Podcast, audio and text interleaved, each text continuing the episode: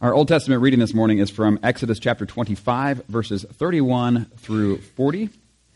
And we are continuing reading through uh, the book of Exodus in, and we are in this section where um, the people who God has brought out of slavery in Egypt, He's brought them to Mount Sinai, and now He's actually giving them instructions on how to construct the tabernacle, this special tent where God is going to meet with His people, where He's going to dwell in their midst. And um, sometimes we read through this and our eyes kind of glaze over. But it's there for a reason. And so uh, today we're getting to read about the lampstand that they're to make that goes inside the tabernacle. And so we can be thinking on this. I'm not going to tell you why, but we can be thinking why did there need to be a lampstand? Why did there need to be lamps? Why was it to look like this? Why do we have candles in worship services today, why do we put Christmas lights up this time of year? Is it all connected? I'll let you figure that one out. Here we go. Uh, before we read, let's pray. Heavenly Father, we do thank you for this day that you have made. And God, we do thank you for your word which you have given to us. And God, we pray that you would help us this morning as we hear your word read and proclaimed to have ears that hear, minds that think, and hearts that are ready to receive your word into our lives. Now that this morning you would make us, by your word and by your spirit, more and more into the people that you have made us to be in relationship with you through Jesus. We pray this in Jesus' name. Amen. Exodus chapter 25, starting in verse 31. Make a lampstand of pure gold. Hammer out its base and shaft, and make its flower like cups, buds, and blossoms of one piece with them. Six branches are to extend from the sides of the lampstand three on one side and three on the other. Three cups, shaped like almond flowers with buds and blossoms, are to be on one branch, three on the next branch, and the same for all six branches, extending from the lampstand. And on the lampstand there are to be four cups, shaped like almond flowers with buds and blossoms. One bud shall be under the first pair of branches extending from the lampstand a second bud under the second pair, and a third bud under the third pair, six branches in all. The buds and branches shall all be of one piece with the lampstand, hammered out of pure gold. Then make its seven lamps and set them up on it so that they light the space in front of it. Its wick trimmers and trays are to be of pure gold. A talent of pure gold is to be used for the lampstand and all these accessories. See that you make them according to the pattern shown you on the mountain. Turning into our gospel reading this morning from Luke chapter 6, verses 43 through 45. Jesus says, No tree, no, no, no good tree bears bad fruit, nor does a bad tree bear good fruit. Each tree is recognized by its own fruit. People do not pick figs from thorn bushes or grapes from briars. A good man brings good things out of the good stored up in his heart. And an evil man brings evil things out of the evil stored up in his heart. For the mouth speaks what the heart is full of. This is the word of the Lord. Thanks be to God. The college football season is coming quickly to an end. For most teams, it actually already has come to an end. But even though we're at that time of year, I'd still like to talk about this. Have you ever thought about the logistics of what it takes to even put on a college football game these days? All of the equipment and personnel that has to get transported. And you have the, the stadium itself, which is huge. You have, uh, and there's a lot that goes on there. And then you have everything that goes along with each team. I mean, you got the concession stands, You've got uh, the bands that come along with all of their instruments. You've got the, the pads and the helmets and the, the tape to wrap the ankles. You've got so much. There's so much. Can you imagine? Two teams getting together to play, and they're in the middle of all of that. And right as they gather together to play, the ref looks kind of at everybody and goes, um, Where's the ball? And everybody's like, Oh, we didn't figure we needed it. We got all this. No, no, that's what all this is about, is watching what happens with the ball. The ball is the main thing. You can't do this. Like, in fact, if you just had a ball, and a patch of grass, you can play football. You don't need all the rest of it. All the rest of it is just to watch what happens with this ball, right? We get that. The reason I bring this up is this is what was in uh, the church in Corinth, in Corinth was in danger of was having everything else and missing the ball. They were uh, being so shaped by their culture that was not following Jesus that even though they claimed they did want to follow Jesus, they kept looking more like the rest of the culture than they looked like Jesus. And in fact, they were even taking the things that God had given to the church to form them and to shape them and to grow them and to build them up and to strengthen them and to nurture them. And they were using those very gifts to divide and to tear down and to look more like the world than like Jesus. And so, that's one of the things we've been seeing as we've been going all the way through this uh, letter that Paul writes in, uh, to the church in Corinth, this letter of 1 Corinthians. And we have gone through 12 chapters, and a lot of it has had to do with the same kind of thing the ways that they are using the gifts to divide uh, the church. And where we just were in chapter 12, he talks about the unity that they're supposed to have as the body, and how every part contributes as a part of the body. There's to be a unity there. And that how each of the gifts, they're not all the same, they're all different. They're all for the same purpose, building up the body, as uh, working together as one. Now, that's not how they were being used. In fact, they were being used as ways that people would divide each other and, and say, oh, well, I've got this gift. That makes me better than so and so because they only have that other gift. Mine's obviously better. And no, that's not the way it works. And so after explaining that's not the way it works, now he kind of has a, a pause. He's going to come back and talk about spiritual gifts more, but he takes this pause. And it's almost like that Vince Lombardi moment. For those of you who don't remember who he is, well, look it up. Anyway, the, this is the, the football coach, famous uh, speech that he gives where he says to his players, he holds up a football and says, This is a football. kind of taking them back all the way to first principles, kind of thing. You may have a lot of the rest of the game right, but if you forget this, that's what Paul's doing now. He pauses on this whole conversation and is like,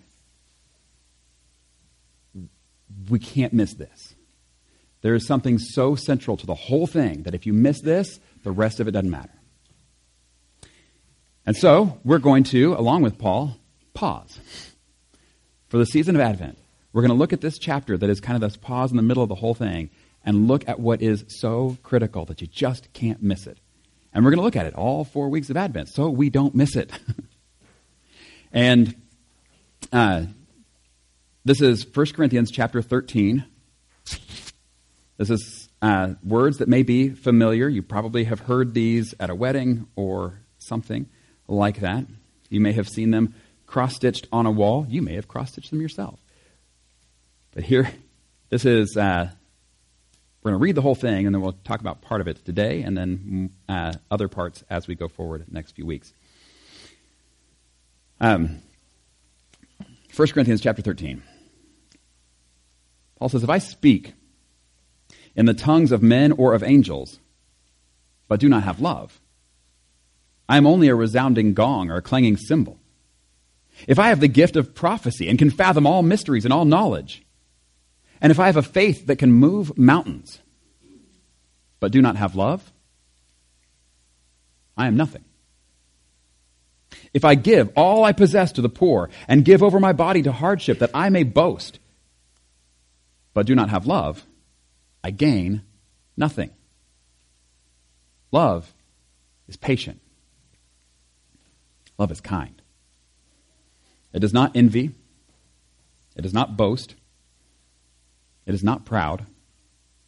It does not dishonor others. It is not self seeking. It is not easily angered. It keeps no record of wrongs. Love does not delight in evil, but rejoices with the truth. It always protects, always trusts, always hopes, always perseveres. Love never fails. But where there are prophecies, they will cease. Where there are tongues, they will be stilled. Where there is knowledge, it will pass away. For we know in part, and we prophesy in part. But when completeness comes, what is in part disappears. When I was a child, I talked like a child. I thought like a child. I reasoned like a child. When I became a man, I put the ways of childhood behind me. For now, we see only a reflection, as in a mirror. Then we shall see face to face. Now I know in part, then I shall know fully, even as I am fully known. And now, these three remain faith, hope, and love. But the greatest of these is love. As I mentioned, Paul is uh, taking this pause to make sure they understand what is central. And just looking at the first three verses uh, this morning, he goes through some of the gifts, some of the, the gifts that God has given the church to build up the church. Talks about tongues. I speak in the tongues of men or of angels, but do not have love. I'm only a resounding gong or a clanging cymbal. What's the purpose of speaking in a language? That somebody understands you. And he's like, but if you don't have love, they don't understand. How much meaning is there in the sound that a gong makes? The sound of a crashing cymbal. You hear it, but it's noise. It's not words. It says, if I have the gift of prophecy, can fathom all mysteries and all knowledge, Have faith that can move mountains, but do not have love, I am nothing. Think about how this would have uh, been received by the church in Corinth, where people have been puffing themselves up and be like, I have the gift of prophecy. I have a faith that can move mountains. And he's like, okay, maybe you have that. But if you don't have love, then that means you're not using your gift in the service of love. You're not using it in love to serve others. And, and if you're not doing that, then guess what? That doesn't make you so great. It makes you nothing. The gifts become worthless when they're not used for what they're given for. And the same thing, if I give all I possess to the poor and give over my body to hardship that I may boast. Oh, the martyr complex. you can imagine people in the church who are just really going on and on about how, how much they do and how much they do for others and how much they have gone above and beyond anything that anybody else is doing. And if only people could see how much I put myself through. And he's like, that's great. But if you're doing that for you instead of actually doing it for them, you gain nothing. And so, again, if I all these things, if I do not have love, I gain nothing. And we will look at the description that he gives of love next week, but for now, I want us to think in these terms. In the terms of uh, what it looks like to be shaped like the culture, what it looks like to be shaped like Jesus. And so we think about what it is that, uh, that Jesus said, what it is that he did, the ways that he operated with everybody he came in contact with.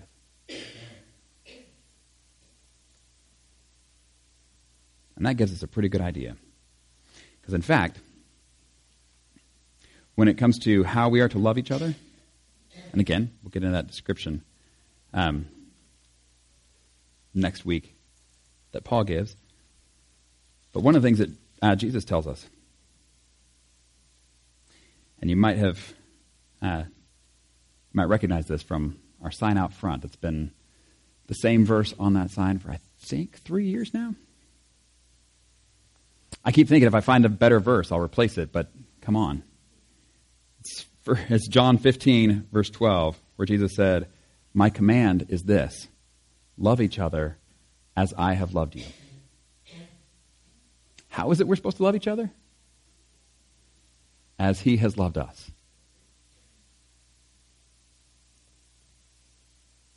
We really in the church suffer from a lot of the same problems that the church in Corinth was suffering from, that being being conformed and shaped by the world, more so than by Jesus. And very often we take our definitions of love from how the world describes it, how the world defines it, how the world operates with sort of that common understanding of what it must be to love. And we forget that Jesus has already defined it for us and said, It's as I've loved you. That's how you're to live. That's how you're to love. Watch this Christmas season for commercials that use the word love. And ask yourself every time you hear it did they mean it like Jesus meant it? Did they mean it like Paul meant it? Or are they talking about something else? And I think you'll find most of the time, most of the time, they're talking about something else. But using that same word, and it's so easy for us when we're not paying attention, we're not asking that question, to kind of drift along and kind of go along and start assuming that's what Jesus meant too, or that's what Paul meant too. But no. So here again, that's why we're going to take some time and look at this over the next several weeks. But getting back to the idea of this being so such a central thing, Paul goes through several gifts that have been given to the church for building up the body. It says if you have those but you don't have love, nothing, right? This is um, this is something also goes back to something that Jesus said when he was asked. This is in Matthew chapter 22. Says, hearing that Jesus had silenced the Sadducees, the Pharisees got together. One of them, an expert in the law, tested him with this question Teacher, which is the greatest commandment in the law? over 600 laws, right? 600 commands in the Old Testament. Which one's the greatest? And Jesus replied, Love the Lord your God with all your heart, and with all your soul, and with all your mind. This is the first and greatest commandment, and the second is like it love your neighbor as yourself. All the law and the prophets hang on these two commandments. All the law and the prophets hang on these two commandments. Think about this. You know, what Paul is saying is all these gifts that we have uh, been given, if we don't have love, they're worthless. What Jesus is saying is the whole of the Old Testament hangs on the love for God and the love for our neighbor. And you can imagine, if you have a nail on the wall and you hang a painting on there, and you've got your two, uh, the string that goes over the nail, right? You can imagine each side of that string is one side love for God, the other side is love for neighbor. Now let me ask you, what happens when you cut either one of those? The whole thing falls, right? They are connected. We see that from what Jesus says. We see that what uh, John writes in the letter of 1 John chapter 4. It's all over the place. These are connected. You can't have, as John tells us, a love for God and hate your neighbor. If you say you love God and you hate your neighbor, he says you're, you're a liar. Really, is what you are. They are connected. If you say you can fulfill the whole of the Old Testament law, but you don't have love for God or love for neighbor, either one, you're not fulfilling any of it. It all hangs from that. And this may also be why then, in, uh, in the upper room with his disciples, the night before Jesus goes to the cross, he doesn't say to them, a new command I give you speak in tongues. He doesn't say that.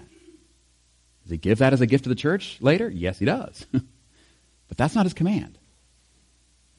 He doesn't say, A new command I give you prophesy, fathom all mysteries and all knowledge. Have a faith that can move mountains. That's not his command. Is that a gift he gives to the church? Yes. But instead, what Jesus does is he takes, he gets up from the table, the meal, wraps a towel around his waist. He washes his disciples' feet, tells them to do the same, and then says, A new command I give you love one another. How? As I have loved you, so you must love one another. By this, everyone will know that you are my disciples. If you love one another.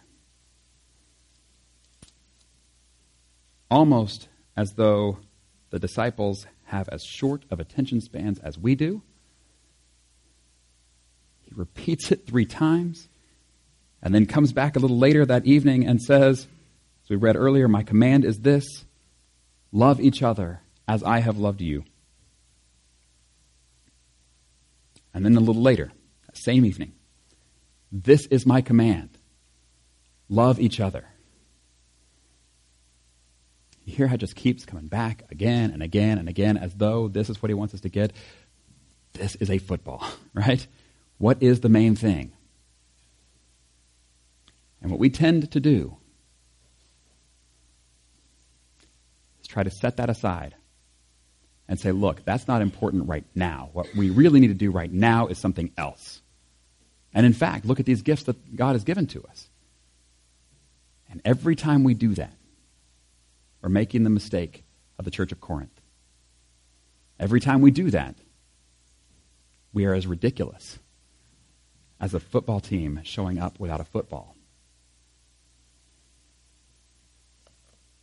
Jesus has given the command to love each other.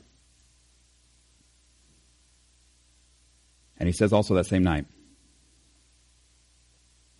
As the Father has loved me, so have I loved you.